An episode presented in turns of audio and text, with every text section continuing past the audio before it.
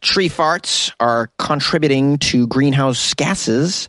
A man built his own x ray machine after he got a large hospital bill.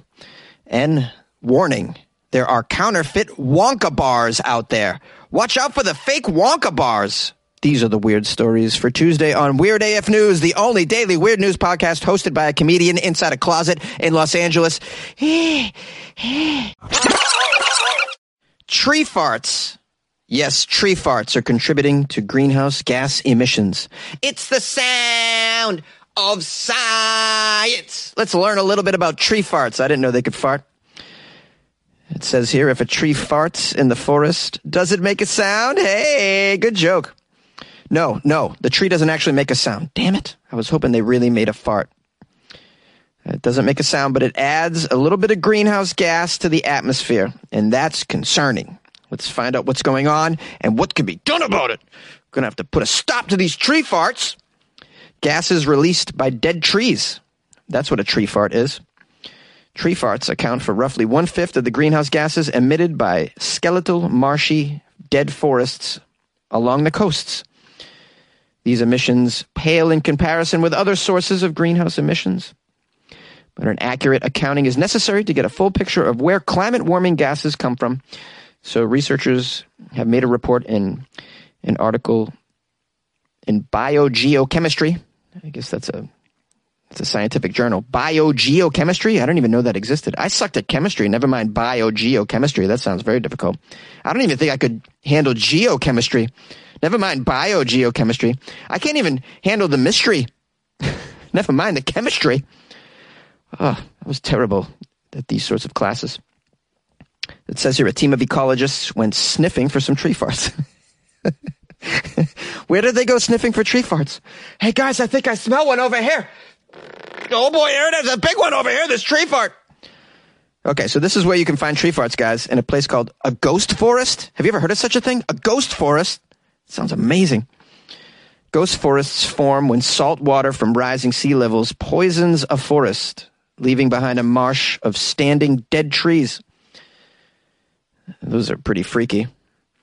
These phantom ecosystems are expected to expand with climate change, but they're not really clear exactly how they would, will contribute to the world's carbon budget. Oh, yeah, there's going to be more dead forests as the oceans rise, as the remaining glaciers melt and the salt water rises. You're in trouble, Florida. You might as well get out now. You're going to be up to your chin in salt water and ghost forests and tree farts. Here's a quote from Keryn Gedan, a coastal ecologist. The emergence of ghosts forests is one of the biggest changes happening in response to sea level rising. As forests convert to wetlands, we expect our long time scales that's going to represent a substantial carbon sink. She says, since wetlands store more carbon than forests. she's got a she's got a lisp in the story. I gave her that lisp. I don't know if she has one in real life.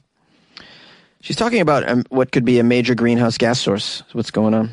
Because the trees decay and they stop taking up carbon dioxide through photosynthesis. Photosynthesis. You guys learned about photosynthesis, correct?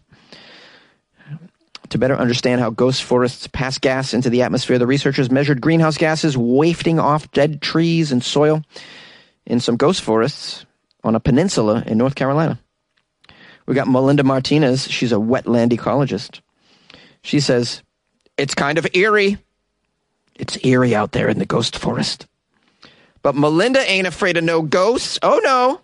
In 2018 and 2019, she actually measured CO2, methane, and nitrous oxide emissions from dead trees using a portable gas analyzer that she wore on her back. She said, I definitely look like a Ghostbuster. Measuring greenhouse gases from the trees is kind of like measuring the last breath of the forests, she says.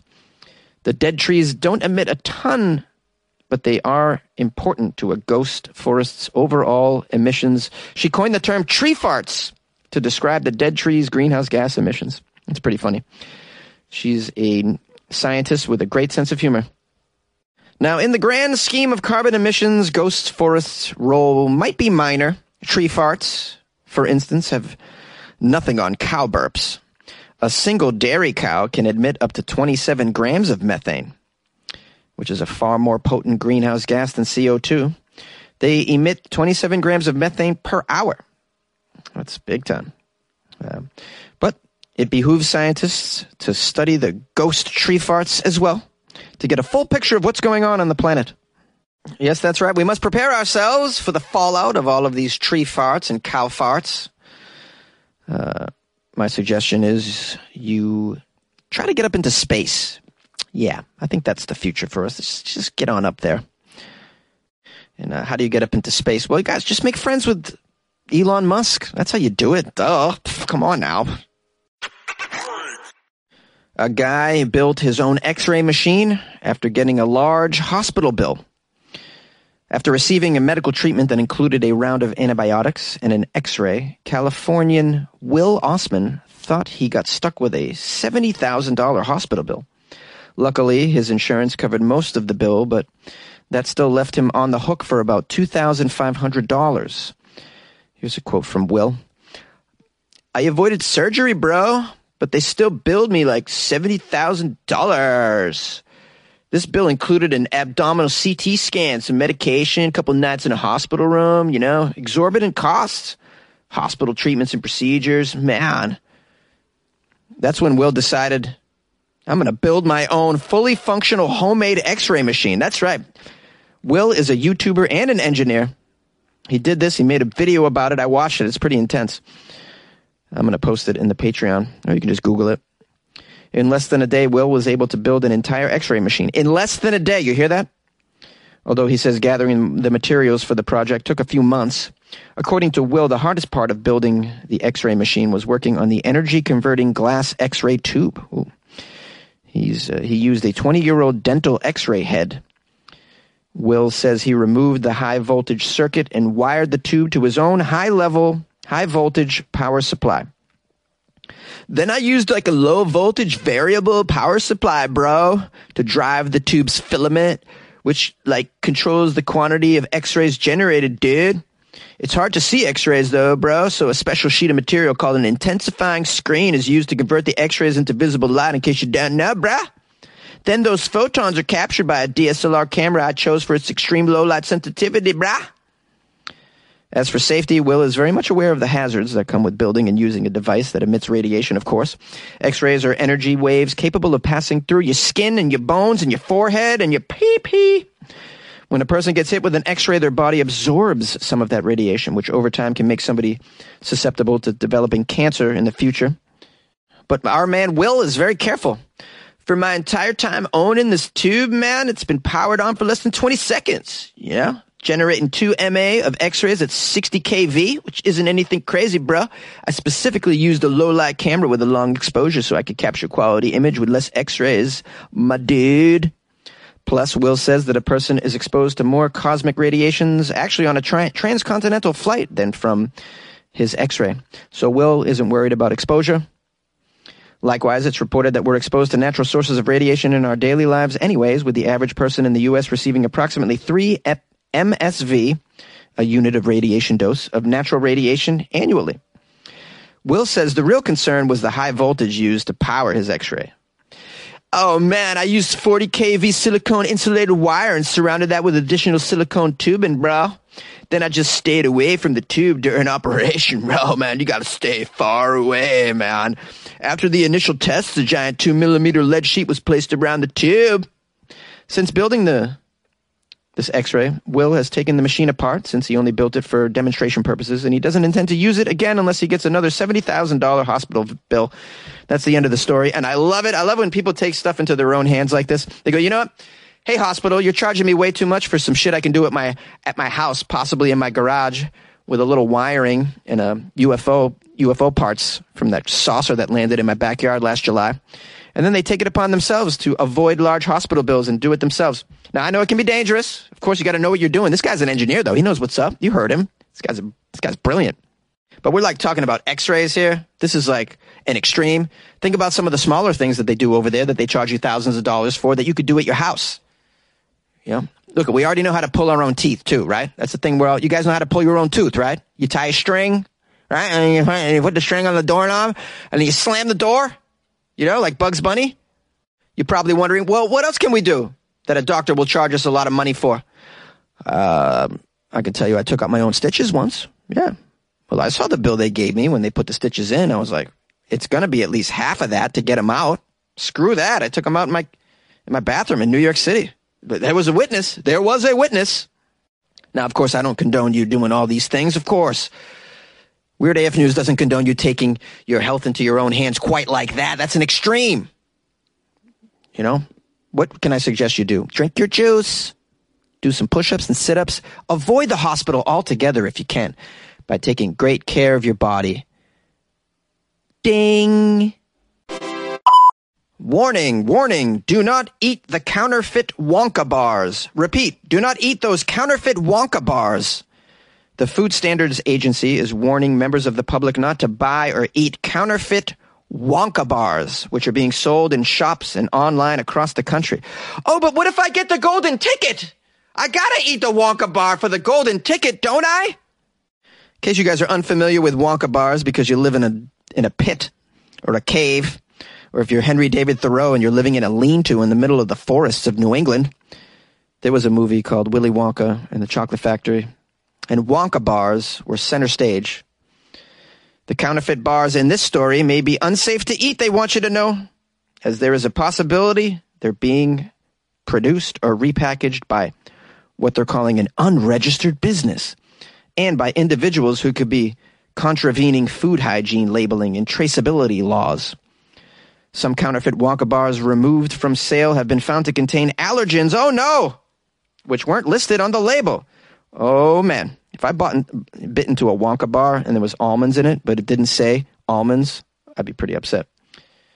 Of course, this poses a major health risk to anyone who suffers from a food allergy or intolerance, such as yours truly, your host, allergic to tree nuts. That's right. I can't just go biting into some chocolate bar willy nilly. I can't just go up to the dessert table at a wedding reception and just dive right in. I don't know what I'm putting in my mouth, all right? And if it's a Greek wedding, you better believe there's going to be a lot of walnuts there because they just love walnuts. Can't get enough baklava at the Greek wedding. But I like Greek weddings because you break dishes and shit. Now, the FSA's warning about these Wonka bars comes after a sharp increase in reports of the counterfeit chocolate bars on sale over the past year, as a matter of fact. Uh, there's a quote here. It says, There is no way of knowing what ingredients are in these Wonka bars or what the food hygiene practices are being followed by the people making or repackaging them. If you have bought these knockoff Wonka bars, do not eat them or give them to friends and family. Don't eat the Wonka bars. Don't look for the golden ticket. It's a fictional place. The chocolate factory doesn't exist. Well, what can we do as citizens? We want Wonka bars. How do we avoid eating an unregistered Wonka bar? Well, what you need to do is look for the official Ferrero or Ferrara Candy Company trademark on the label. If it doesn't have that, it is likely to be a counterfeit product, and there is no way to know if it is even safe to eat. The Food Standards Agency is continuing to investigate. They're looking for this rogue Charlie with his fake chocolate factory. And while we're at it, watch out for those fake schnozberries that are being sold at these farmers markets all across the world. Schnozberry? Who's ever heard of a schnozberry? I said, Doctor, is there nothing I can take? I said, Doctor, to relieve this belly ache. What up, y'all? Live from the closet. It's Jonesy with another episode of Weird AF News. Highly caffeinated today, boys and girls, or whatever you identify with. Uh, we ran through the stories today lightning fast. I want to give a shout out, give thanks and praise. Pete Ebdell from Adelaide, Australia.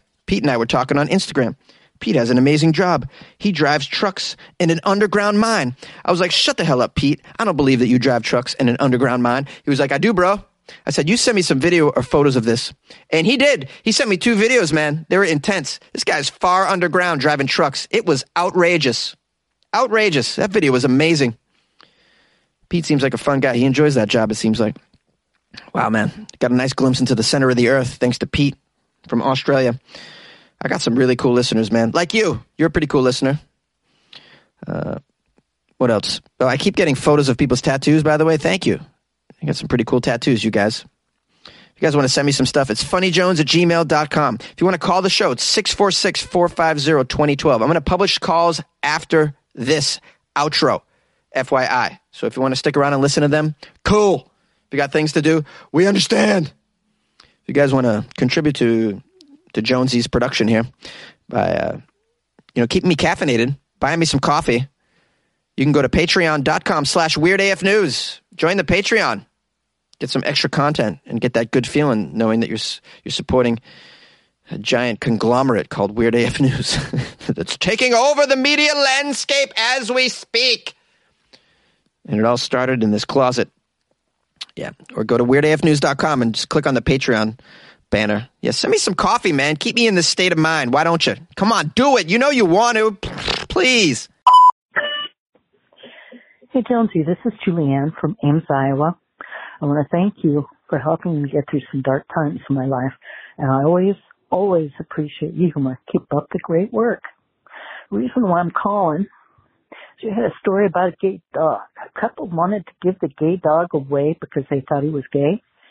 Don't they know when you take a pet, it's a forever animal?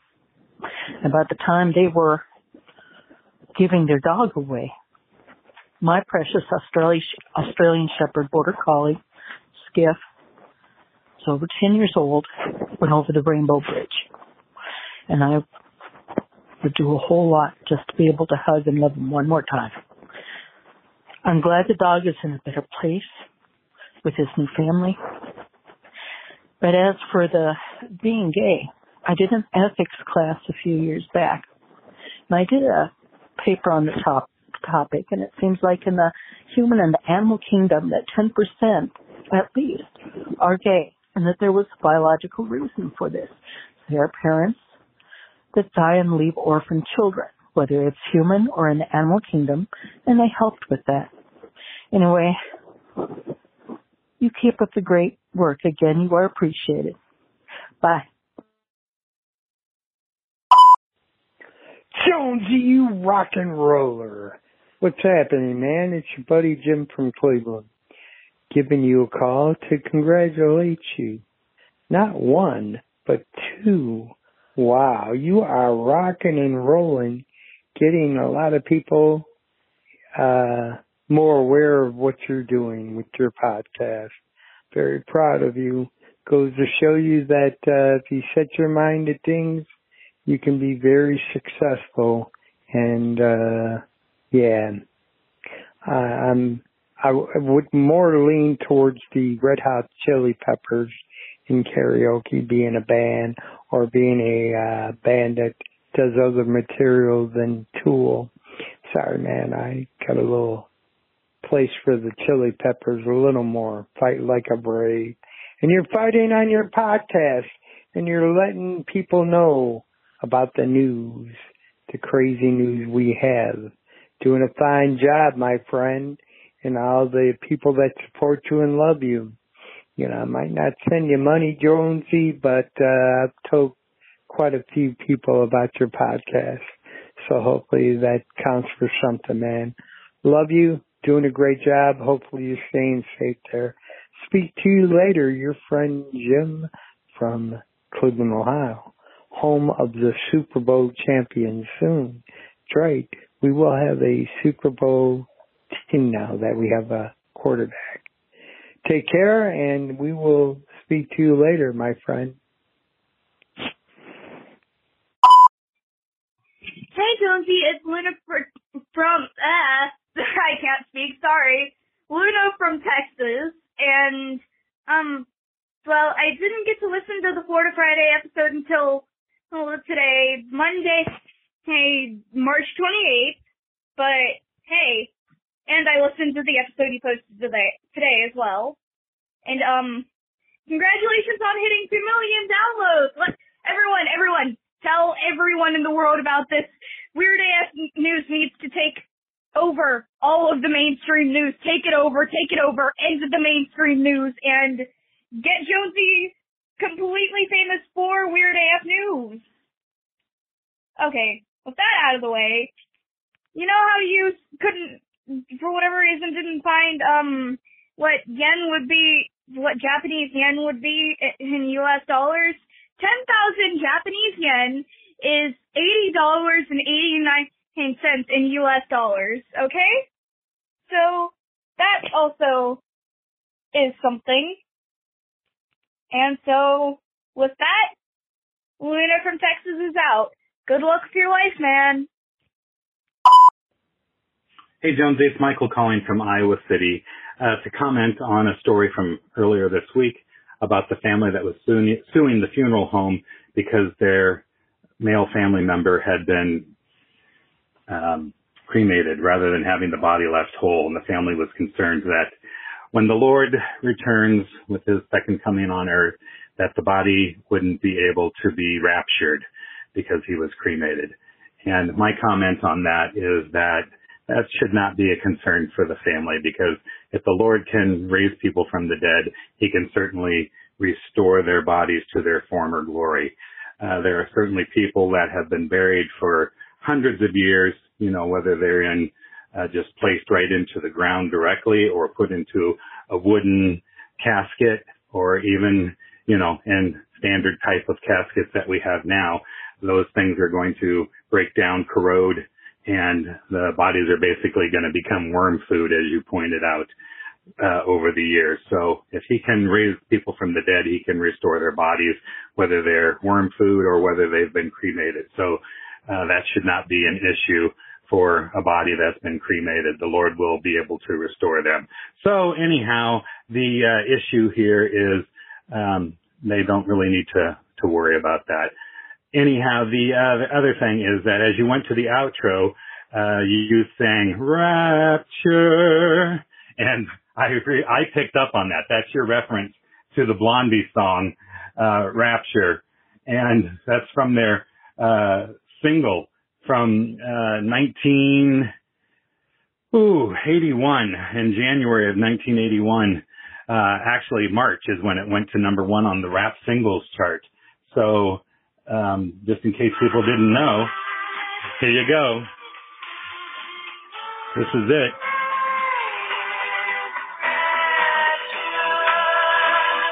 Rapture. Do people remember that song? That's uh, the first rap song to go number one on the charts. Uh, of course, it wasn't until 1987 that entire album, uh, Beastie Boys, License to Ill, became number one on the Hot 100, and that's for the entire album in 1987. But Blondie had the first single in 1981, the song Rapture. So I just wanted to point that out, and I did get your reference that you were singing there, uh, Jonesy Rapture. All right, that's what I wanted to call about. Have a good weekend, everyone, and good luck with your life, man.